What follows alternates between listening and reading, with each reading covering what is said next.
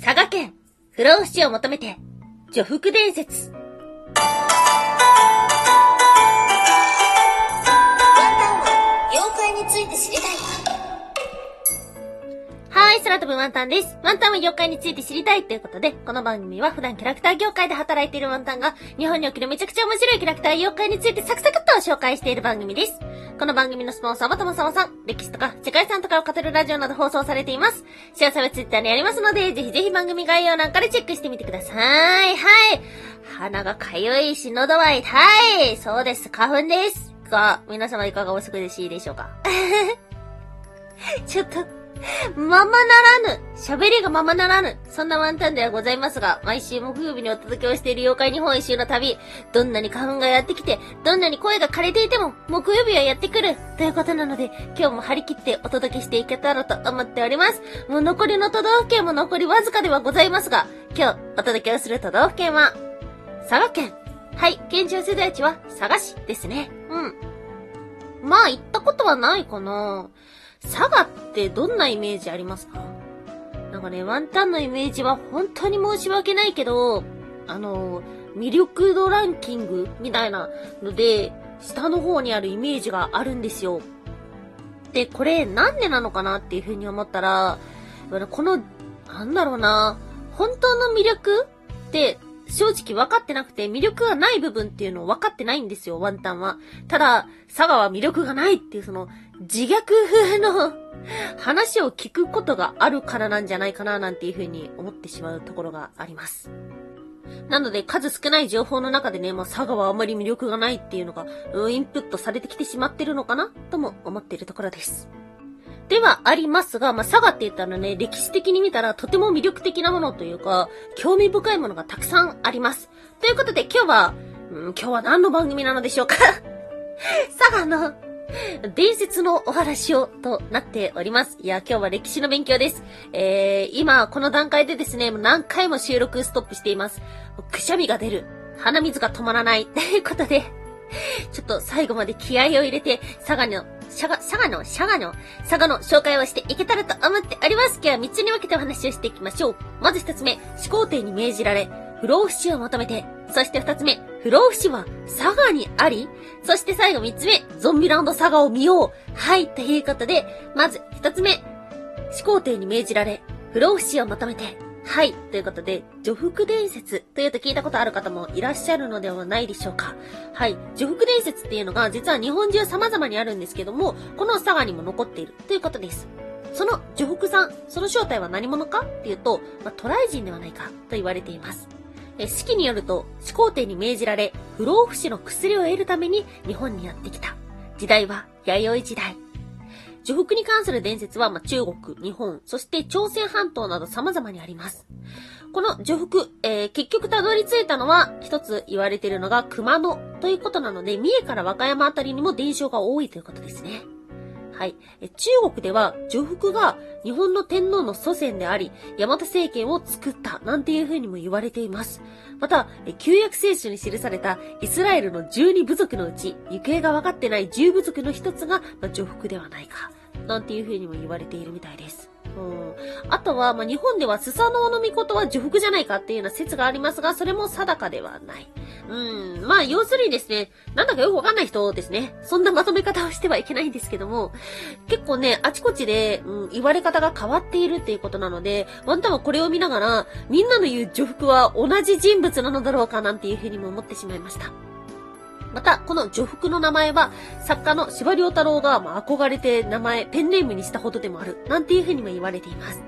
はい。そしてそんな女服、えー、日本中を旅してたのですが、不老不死の薬は、なんとここにあった。ということで、今日の二つ目、不老不死は佐賀にあり。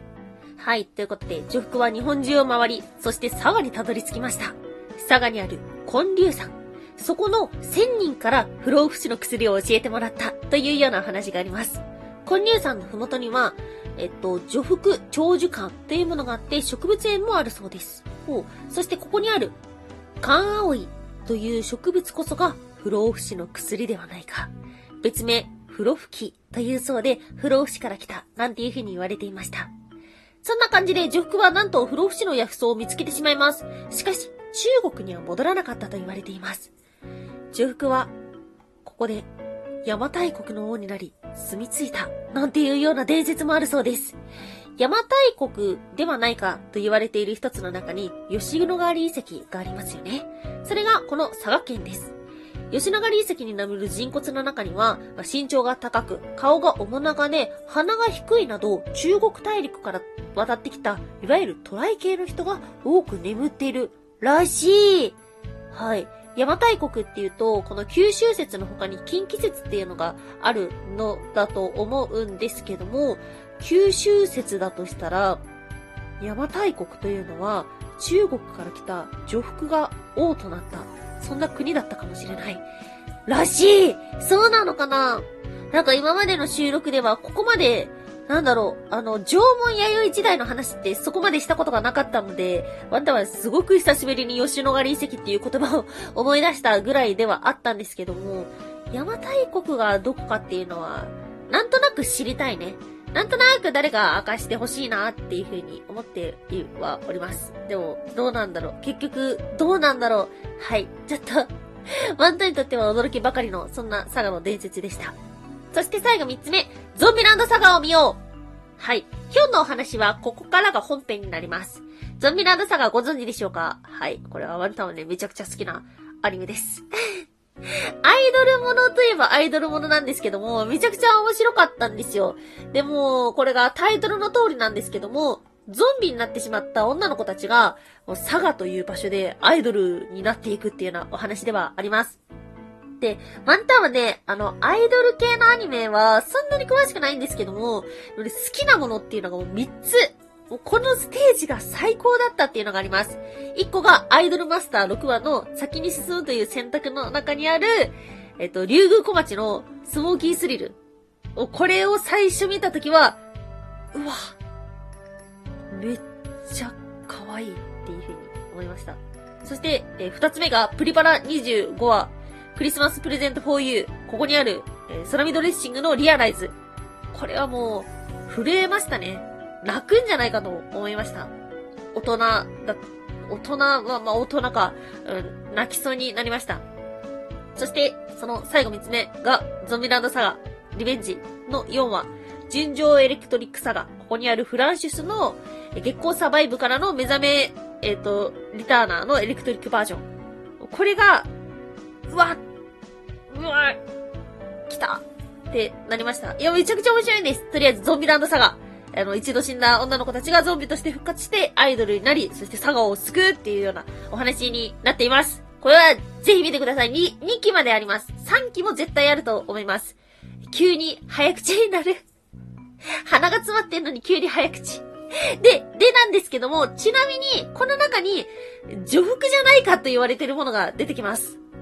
バーのマスターなんですけども、話しぶりから、江戸時代も生きてたんじゃないか、というようなところで、この、女の子たちが死んでゾンビになって生まれ変わる。この生まれ変わりの中に、女服の力が関係してるんじゃないかなっていう、そういう考察要素もある、えゾンビランドサガ3期、えぜひ皆さん、楽しみにしていただけたらと思っております。